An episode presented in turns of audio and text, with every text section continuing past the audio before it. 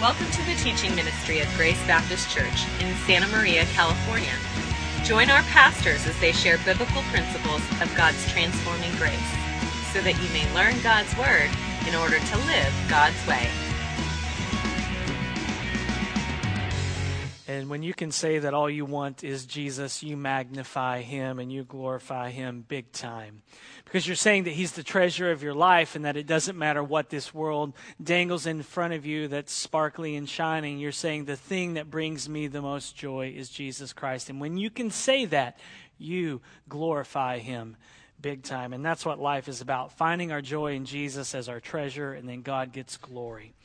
Um, as we start, turn to Philippians chapter 2. We're back in the book of Philippians. While you're turning there, just let me say thank you for all of your prayers. Uh, for myself and for Heather and for the McBurneys as well.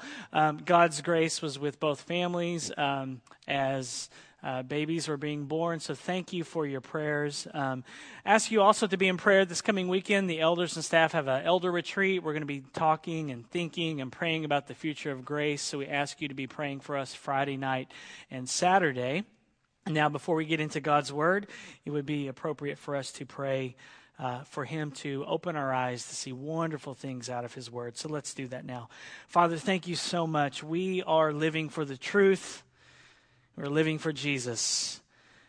And we thank you, Father, that out of your great love, you sent him into this world to rescue us and to redeem us and to remedy our fallen, sinful condition, to for those here who have trusted in his work to transfer us out of the kingdom of darkness into the kingdom of the Son of your love. We thank you for that, for his life, his death, his resurrection, his ascension, his coronation, as King of Kings and Lord of Lords, God. We're living for that. We're living for the gospel. Now we ask you by your Spirit, Father, would you come and open our eyes to see wonderful truths, to see gospel truths here in your word today, God, that we would be transformed as we live together in community. And then may you take great delight and pleasure, and may you get glory as our lives are transformed by your grace. We ask in Jesus' name. Amen. Well, last week, both Greg and James preached on community. Last Sunday morning, uh, Greg preached specifically about how to be involved in community in small groups here at Grace. And then, if you came on Sunday night, Pastor James preached on how not to be a zombie at church. And he really explained how the famous passage of Romans 12, 1 to 2, uh, how we are living sacrifices on the altar, how not to you know, creep off of the altar, but to stay there. And then he looked at the rest of Romans and tied in how all of that is about relationships. And now today we're going to talk about living together in gospel community. So I have a hunch that Jesus wants to get a point across the Grace Baptist Church, and it's that we are meant to live in community with other Christians. So the big idea today out of Philippians chapter 2 verses 12 through 18 is this. Your walk with God is a community project. Your walk with God is a community project, and God has called you to intentionally intrusive, Christ centered, scripture saturated, grace filled, redemptive relationships. So here's what I mean when I say all that God uses other people in community, other Christians in the church body to help us remember our identity in Christ and to help us live out of that identity instead of living out of our fallen identity, which is our default mode. It's what we go to. So Paul is getting involved here in the life of the Philippian church, and he's being very intrusive here. He's involved in their lives because he knows that being a disciple of Jesus Christ means being involved in a church community. Now, when I say intrusive, some of you checked out and you're like, no way, I don't want people intruding in my life. When I say intentionally intrusive, these kind of relationships, I do not mean that somebody's going to knock at your door at 2 a.m. and say, hey, I heard you were struggling with worry and doubt. That people are going to come read your mail. That's not what I'm talking about. I'm talking about being intentionally intrusive in such a way that you care for people, that you ask them, how are you doing? And you've got freedom to admit that because listen, the reality is this. We've already been exposed by the cross. Jesus came because we were messed up. So it doesn't matter what you tell somebody in community because you've already been exposed. There's a gigantic billboard at Calvary saying you are messed up because of sin. And so if you admit anything to anyone and you share your struggles, they shouldn't be surprised because Jesus has already called you out at the cross. But he came to redeem you, and he does that through his work on the cross. And then he, part of his rescue plan is to do that in these intentionally intrusive relationships in church community. Paul is reminding the Philippian church here of these wonderful gospel truths that he's going to talk about because he knows as disciples, as Christians, we are prone to forget that we are involved in a bigger story. The bigger story of the Bible. But yet, so many of us functionally exist as if life is about us and we're on the throne, don't we? Something goes wrong, car breaks down, you don't have money, rah, you get upset because what? Your world has changed. But Paul's writing to the Philippians to say, You're part of this bigger story. He just told them in verses 1 through 11 that Jesus was on the throne, he was high and lifted up, and now he's telling the Philippians, Life isn't about you. You're not on the throne. You're part of a bigger story, and God is at work in you, Philippians. He's working in you. He wants Paul wants him to live in light of this wants him to watch how they live in this world and to remember that the bigger story is moving towards the day of Christ when we will stand before Him and give account of our lives and He will usher us into His kingdom, which is a kingdom of everlasting and ever increasing joy. Now, let me show you where I'm getting all of that, okay? Look at verses 12 through 13. Paul says, Therefore, my beloved, as you have always obeyed, so now, not only as in my presence, but much more in my absence, work out your own salvation with fear and trembling. For it is God who works in you, both to will and to work for his good pleasure. Paul is telling the Philippians here that discipleship is all about community. He's highlighting their obedience. But notice he says, therefore. He's linking what he's about to say with what he just said. He says, in light of the fact that Jesus has come and gave up his life and laid his life down and gave up his rights and was a servant and a slave and died in your place on the cross, and God highly exalted him King of kings and Lord of lords, and every knee is going to bow before him. In light of that, Paul says, This is what I want you to do. He says, I want you to keep on being obedient. He says, I want you to continue to live these obedient lives that are shaped by the gospel. What Paul is doing here is he's calling them to gospel obedience in gospel community with other believers. He's saying this You have always obeyed. You're living gospel centered lives. You did when I was with you, but now keep doing it even though I am not there with you. Notice the communal element to this. Paul is involved in their life. Their life is a part of his life. This is church community. And then Paul says, work out your salvation with fear and trembling. What does Paul mean? What does he mean when he says, work out your salvation? Paul does not mean work in such a way to get right with God. See, the doctrine of justification is that we have right standing with God because of Jesus' work and not our works. So Paul is not saying, work hard and try to be good and maybe you'll be made right with God. He's not saying that at all when he says, work out your salvation. Our salvation, our justification, our being made right with God comes about because of what Jesus has done for us and not what we have or haven't done for Him. We're made right with God because of Jesus' performance for us and not our performance for Jesus, because quite frankly, our performance is pretty shabby, isn't it? Thank God our relationship with God is not based on the way we live because none of us would ever be made right with God. And that's what Paul is writing to the Philippian church about. Because in chapter 3, he's going to address the false teachers who came into Philippi and said, No, Paul's wrong. It's not justification by grace through faith. It's the false teachers were saying, You work hard to be a good person and you're made right with God. And Paul is writing to them to say, That's not what the gospel says. It's about Jesus' work and not yours. So, when Paul says work out your salvation, he's speaking here of sanctification.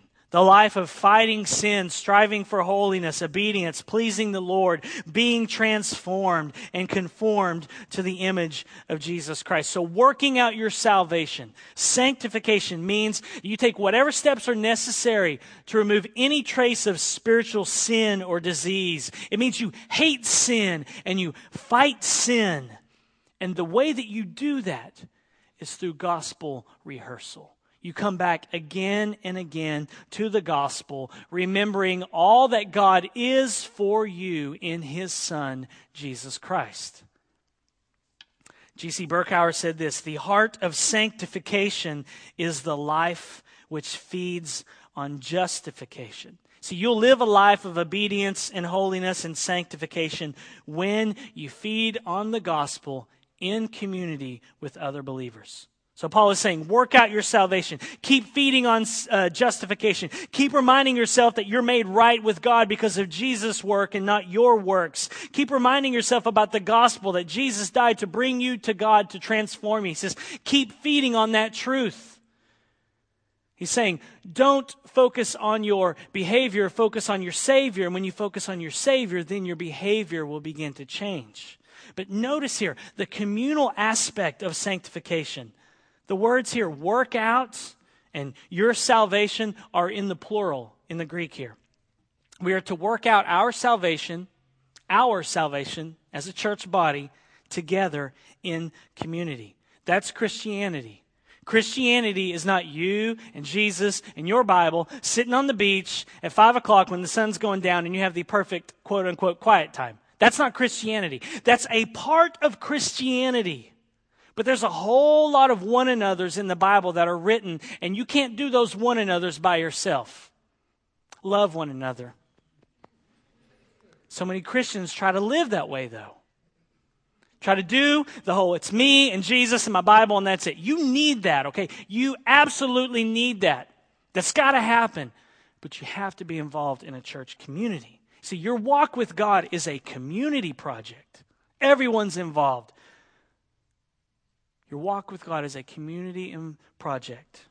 And He's called you to intentionally intrusive, Christ centered, scripture saturated, grace filled, redemptive relationships. And God uses other people in church community to help us work out our salvation individually and corporately.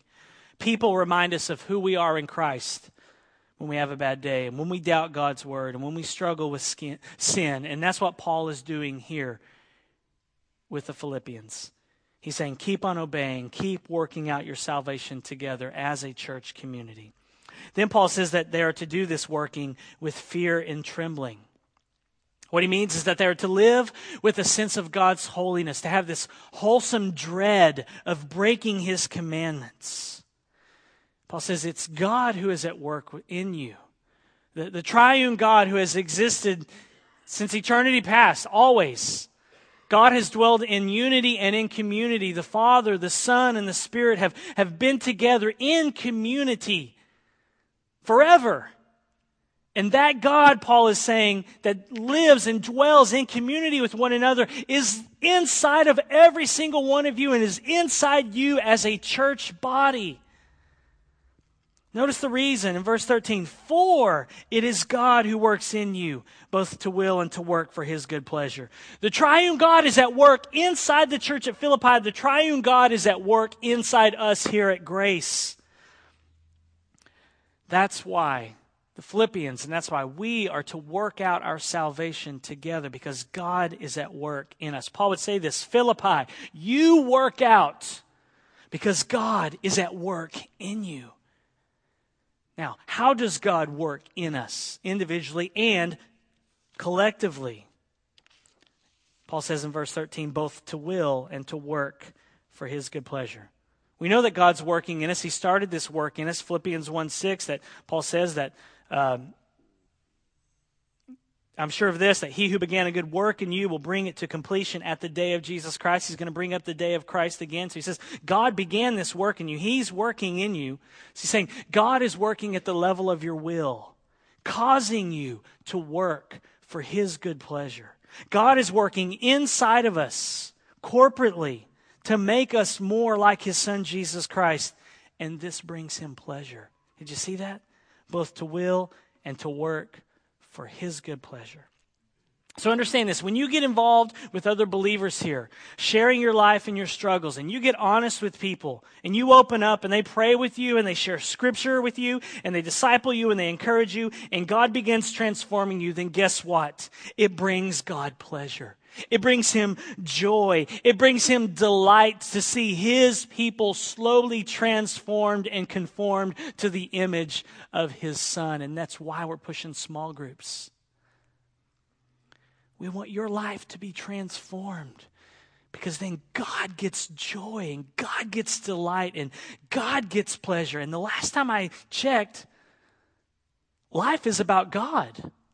It's about Him getting glory, Him getting pleasure in His people. Now, where does all this transformation occur? It occurs right here in community with others. Yes, it occurs on the beach with your Bible, you and Jesus, having your quiet time. But it occurs here and should occur here. We're called the body of Christ, right? Not the body part of Christ. So many people, Christians, functioning as this disembodied liver, kind of flopping around on the sidewalk, not plugged into church anywhere. Oh, they may come and sit in the church every week, but they're not plugged in. They're kind of functioning as this body part that just exists instead of being together in gospel community. One of the best ways for you to get involved in community here is to go to the gym and check out the small groups and just get involved. Listen, I know the, I know the biggest reason people don't get involved in small groups is because they say, I don't want people knowing my business. Let me tell you, this book right here already told me about all your business. You're messed up. You're a sinner. You, have, you struggle with sin in your life. So don't let that hinder you from joining a church body and you in, in a community and you open up and say, This is what I'm struggling with. Would you share scripture with me? Would you pray with me? One of the ways you can do that is in a small group, in a Sunday school class, or a few people at Starbucks. But just get involved and open up. You've already been exposed by the cross. Now let the gospel do its work to transform you in community with others. Your walk with God is a community project. And it's a community project, and He has called you to intentionally intrusive, Christ centered, scripture saturated, grace filled, redemptive relationships. Now, in verses 14 through 18, Paul is going to get very practical on how the Philippians can work out their salvation in community with others. Look at verses 14 and 15. He says, Do all things without grumbling or disputing, that you may be blameless and innocent children of God without blemish in the midst of a crooked and twisted generation, among whom you shine as lights in the world. Man, this verse is so practical that I don't want to highlight it. I want to get a Sharpie marker and kind of cover over those first few words there. Not really. Don't get me wrong. I love God's word. But this verse is so convicting, is it not? Do all things without grumbling. I'm not suggesting you get a Sharpie and cover over God's word. I'm just saying that this word is so convicting that when I read it, I'm like, oh, it's reading my mail. Paul's saying, stop complaining, stop questioning. Even the Greek word here for grumbling sounds like it should be the Greek word for grumbling. It's gongusmon. It's like when the Greeks were sitting around and somebody was complaining and grumbling, like, we need to come up with a word for that. And some guy was like, gongusmon. It's just the perfect word. Now, Paul's saying, stop all the gongusmon. Now, why? Why does Paul, when he writes to a church body and he says, work out your salvation together, plural, in community, because God's working in you at your will, and he's working in you to work for good, his good pleasure. Why does Paul then immediately start talking about grumbling and complaining? It's because Paul's been around the block. Paul's not some Johnny come lately. He knows the Old Testament and he's been involved in churches before. What was the recurring problem with the children of Israel? Murmuring, complaining, grumbling. In Exodus 15, after Moses delivered, after Yahweh delivered them from the clutches of Pharaoh under the leadership of Moses, they see the ten plagues happen. They cross over the Red Sea on dry ground, and then the Lord wipes out Pharaoh and his armies. What do they do once they see all those magnificent miracles happen? What do they do when they get on the other side of the Red Sea? What happens? They start mumbling and grumbling and complaining. We don't have any water, Moses. Wah, gongusmon. Do you know how many days they waited before they started mumbling and grumbling? Three days. Three days after seeing all of the plagues and all of the miracles that the Lord did, and then three days later, they're like, wah. Then they start, in Numbers 11, they start grumbling about not having bread and meat. So God says, I'm going to give you manna. They said, but we want meat. We miss the cucumbers, the melons, the leeks, the onions, the garlic. Wah, moon. It was better in Egypt. And then God tells them, I'm going to give you meat, all right. I'm going to give you so much quail it's going to start coming out your nostrils. You're going to be stuffed with it. Check it out, book of Numbers. Then in Numbers 14, they rebel and grumble again. We're going to die in the desert. Our little babies won't survive in the land. Let's go back to Egypt. It was so much better there. Wah, gone goose moon. That is why Paul first addresses grumbling and questioning when he tells a church community to work out their salvation. Why? Because churches are prone to grumble and question everything. Can I fish for an amen? Churches are prone to grumble and question and complain about everything. This doesn't mean that you can ask questions. I mean, come tonight to our celebration of grace, ask questions about some uh, financial things. Do that. Paul's not talking about that. He's talking about mumbling and grumbling and questioning the decisions of the church leadership. Churches often default to grumbling, don't we? When things don't go our way, grumble. Grumble about the elders, grumble about the pastors, question the elders' decisions, grumble about the coffee Grumble about the parking spaces. Grumble about the color of the carpet. Grumble about the length and topic of sermons. Grumble about the music. We do that a lot, don't we? Not here because the music's good. We grumble about the music. Grumble about the temperature in the room. Grumble, grumble, grumble. Gongoose moan, gongoose moan, gongoose moan. And that's why Paul says, work out your salvation with fear and trembling. The God who is involved with the people of God in the Old Testament is the same God who's involved with his people in the New Testament. Jesus Christ is the same yesterday, today, and forever. And God lovingly disciplined his people in the Old Testament, and he lovingly disciplines his children today. The book of Hebrews talks about it. That's why Paul says, work out your salvation corporately with fear and trembling because it's God, the triune God, the Father, the Son, and the Holy Spirit, who is at work in your life. Our church newsletter, Walking in Grace, will delve further into grumbling this week, so make sure that you read it. If you're not on the email list, email the church. It goes out every Thursday. We're going to talk more about grumbling. What we're really going to see is that when we grumble against anybody or about anything, we're really grumbling against the Lord. And that's why Paul says, don't grumble. Work out your salvation with fear and trembling because when you grumble and you complain, you're complaining against the sovereign God who orchestrates all of the affairs of every human being's life. See, your walk with God is a community project. Your walk with God is a community project, and God has called you to intentionally intrusive, Christ centered, scripture saturated, grace filled, redemptive relationships. Maybe we need to come up with a code signal here for when people are grumbling. Wouldn't that be nice here when people are grumbling and complaining?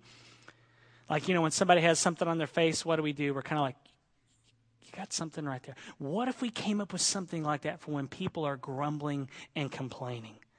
Maybe we uh, institute the zip the lip of grumbling gone goose moan.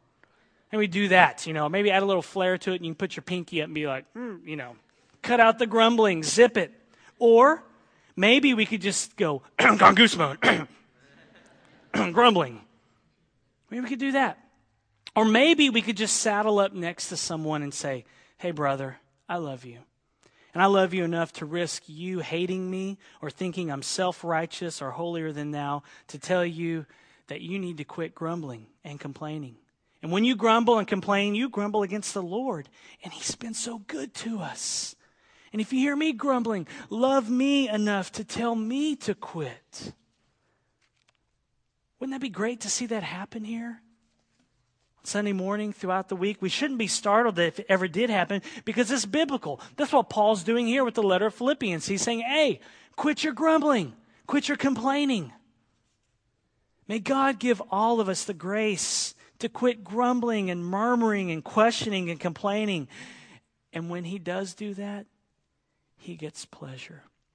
Remember, He works in us collectively for His good pleasure. It will bring God joy if you zip your lip because you're being transformed and you're being conformed to the image of His Son, and He loves seeing the image of His Son in His people. It'll bring Him great joy and great delight. That's the number one reason to quit. Another reason to quit grumbling is because the world is watching us. Look at verse 15.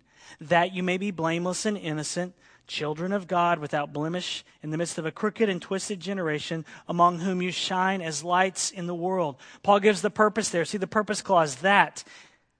The purpose, why we are not to complain and question, is because we reflect God's glory to a watching world. You see that connection there? Do all things without grumbling or disputing, that, so that you may be blameless and innocent children of God without blemish in the midst of a crooked and twisted generation, among whom you shine as lights in the world. If the church doesn't complain and grumble and backbite and bicker, then we will be blameless and innocent and without blemish in the midst of this crooked and twisted generation. If the church doesn't complain and grumble and backbite and bicker, then we will shine as lights in the world.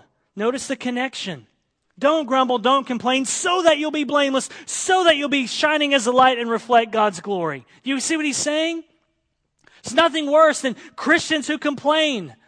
Because we tell people God is sovereign and He's in control of every issue of life, and then we go to work and something happens and rah, rah, rah, we start complaining. And I have to scratch my head and think sometimes the world's thinking, if you really believe that God is sovereign and good, and you've been telling me that for six years now at work, then don't you believe He's sovereign over this situation at work and He's meaning it for your good? So we shine as lights in the world when we quit bickering and murmuring and complaining. The big question is, though, how do we, as fallen, redeemed sinners, live lives free from grumbling and complaining? How do we live these blameless, innocent lives amidst this crooked generation? How do we live as shining lights? It takes the gospel. Look at verse 16. Holding fast to the word of life. The word of life is the gospel message that Christ died to bring us to God, that he forgives us, and that he transforms us. And it is only as we hold on to the gospel message and rehearse it and preach it to ourselves that we will live gospel saturated lives in gospel community. And one of the ways you do that is you take the fighter verses that we're memorizing. And you start storing those verses in your head so that when you meet someone at Starbucks and they say, I'm struggling, then you're able to come with God's word and encourage them. The answer to grumbling is the gospel. You rehearse the gospel. You hold fast to the word of life. You look to Jesus and you focus on what he has done for you and not what you have or haven't done for him. That's how you kill grumbling and complaining within a church community by gospel rehearsal so that when someone is tempted to grumble or complain, or they do grumble and complain, you saddle up next to them and you challenge them and you share scripture with them and you remind them of how good God has been in redeeming them and forgiving them. Because that's what the Israelites needed to hear. Somebody needed to say, hey, three days ago we were redeemed from slavery.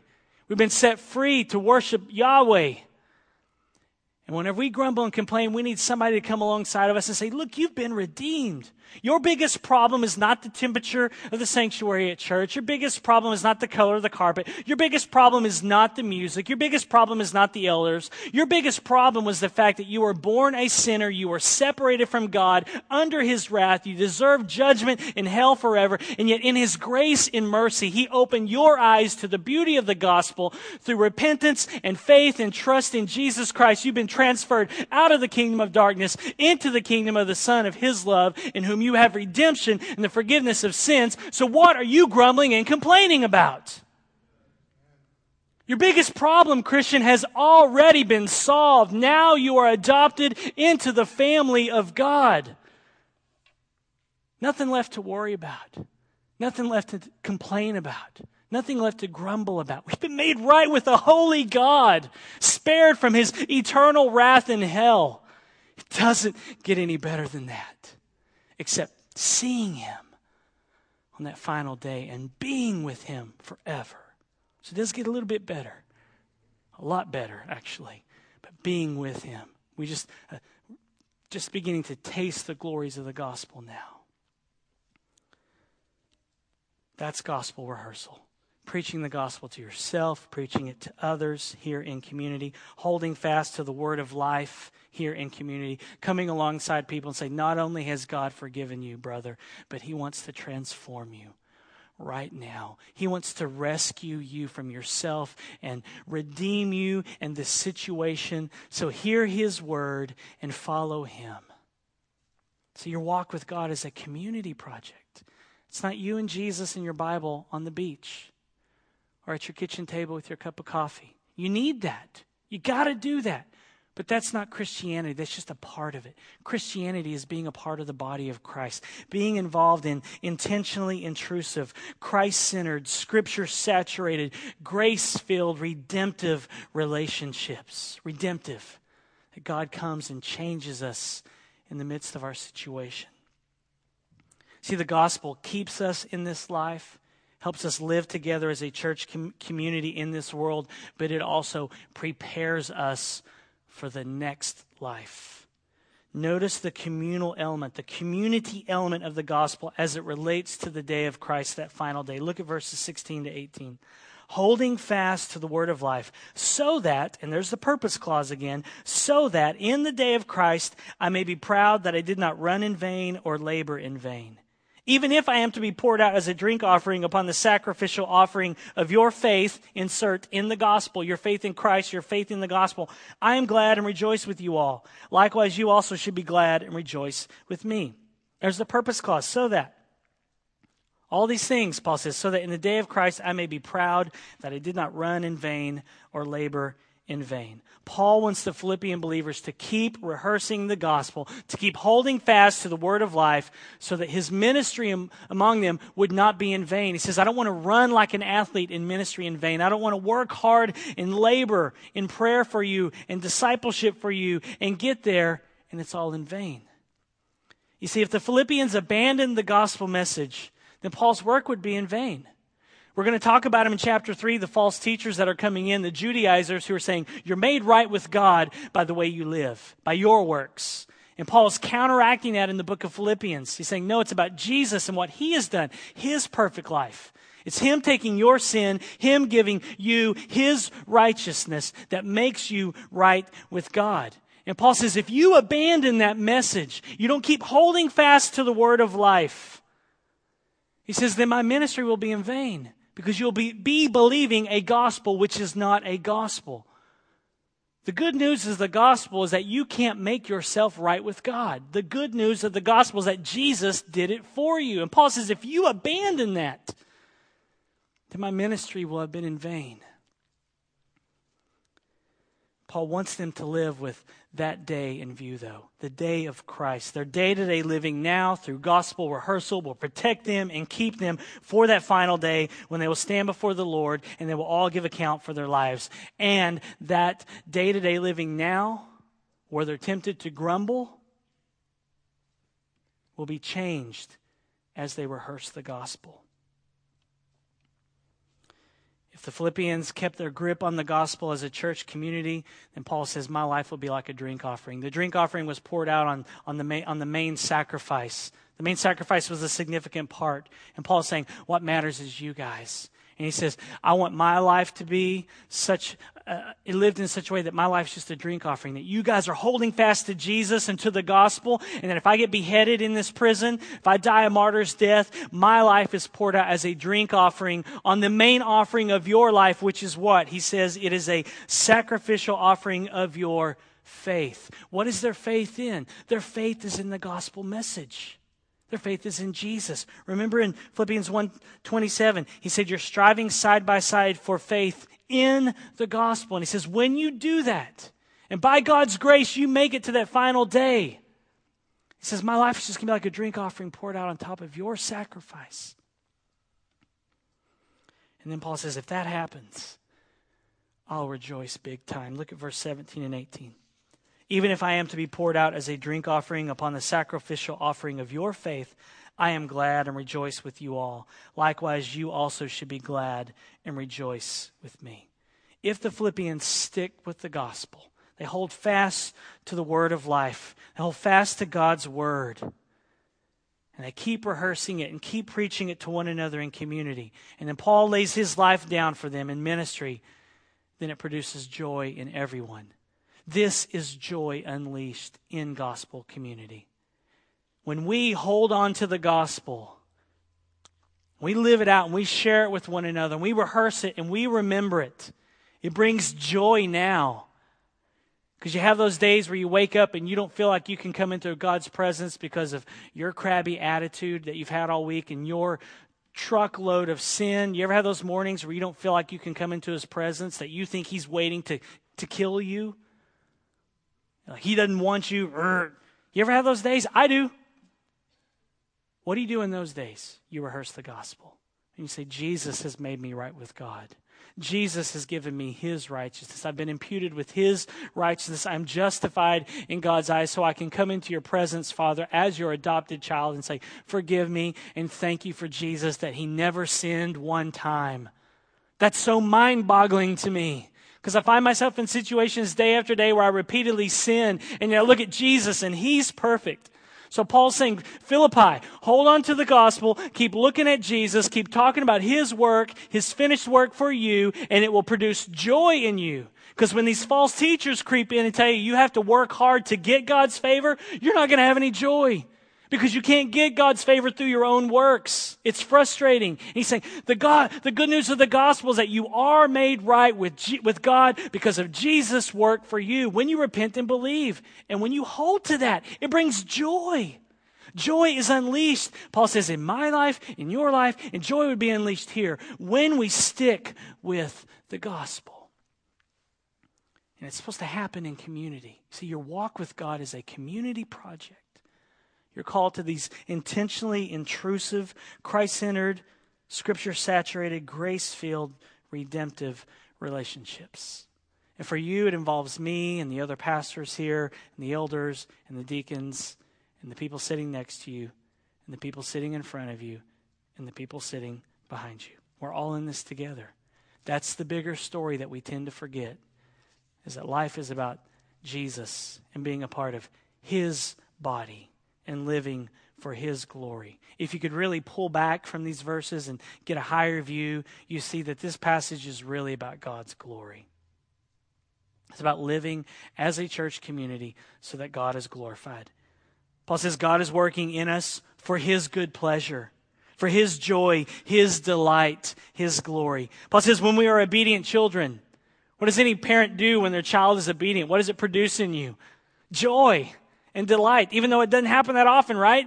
But when it does, there's joy. And Paul says, when you live obedient lives shaped by the gospel, it produces joy in God and pleasure, and he gets glory. And then Paul says, when you shine as lights, reflecting God's glory to the world, he goes on display and he gets glory and joy and delight and pleasure. And Paul says, when you hold on to the word of the life, the gospel, and when you focus on Jesus and you talk about Jesus and he's always in the spotlight, then God gets joy and pleasure and delight and glory. And Paul says, when we arrive at the day of Christ, because God completed the work in us, who gets the glory that day? We certainly don't.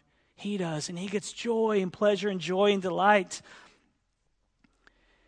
And when we have joy unleashed now, because Jesus is our treasure, because all that He has done for us to bring us to God and to transform us, when we have that joy now and we live like He's all we want, He gets glory big time. He gets joy. He gets delight. He gets pleasure. See, that's what this passage is really about. It's about God getting pleasure, God getting joy, God getting delight, and God being glorified through a church community. And it is this God who is working in us, Grace Baptist, to change us and to transform us for His good pleasure. I have a feeling that He takes great joy in churches that live in community together and work out their salvation with fear and trembling. May we be one of his churches that brings him joy. We're about to sing a song that talks about being transformed from the inside out. That's what we want. So as you sing this song, sing it for God's glory, but sing it for you personally to be transformed, but sing it for us as a church body to be transformed for God's glory from the inside out by the gospel. Let's pray. Father, thank you so much for this wonderful time of exultation and delighting in and over your word. What an incredible privilege it is for me, Father, to stand before your people and under your word. I love that you've called me to open your word up to your people, God. I love your word and I love you, God. And we love you. Would you help us, God, to be a church community that's not afraid to say, I am struggling with fear, doubt, and worry, and lust, and pride, arrogance, whatever it is, God, would you help us to sit at the cross and say, I'm exposed. And then may your redemption come to us through your people, through the gospel message, and may you transform us, God. Make us a people who walk in community so that your good pleasure happens so that you get joy and you get glory. We ask in Jesus' name. Amen. Our hope is that today's message empowers you, by God's grace, to live God's way. For more information, visit us online at gracebap.net.